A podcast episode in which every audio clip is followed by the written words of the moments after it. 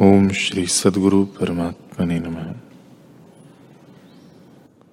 श्री वशिष्ठ जी बोले, हे राम जी, जैसे पवन के दो रूप हैं, चलता है तो भी पवन है और नहीं चलता तो भी पवन है।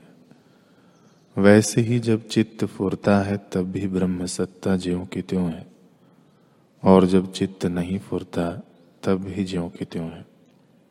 परंतु जब स्पंदन फुरता है तब विराट रूप होकर स्थित होता है।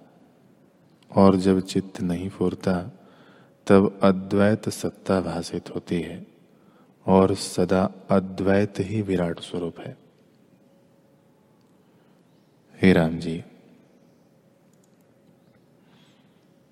जब तुमको आत्मपद का अनुभव होगा तब जितने जगत के शब्द अर्थ हैं, वे सब उसी में भाषित होंगे।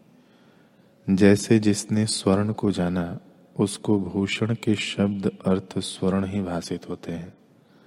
वैसे ही जब आत्मपद को जानोगे, तब तुमको जगत के शब्द अर्थ आत्मा में ही देख पड़ेंगे।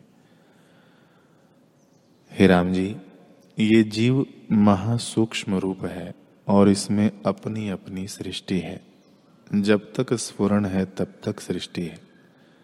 जब सृष्टि का फुरना अपनी ओर आता है, तब सब सृष्टि एक आत्म रूप हो जाती है। आकाश, काल, दिशा, पदार्थ, सब आत्मा है। आत्मा से भिन्न कुछ नहीं, वह अपने आप में स्थित है, जो अद्वैत चिन्ह मात्र पद है।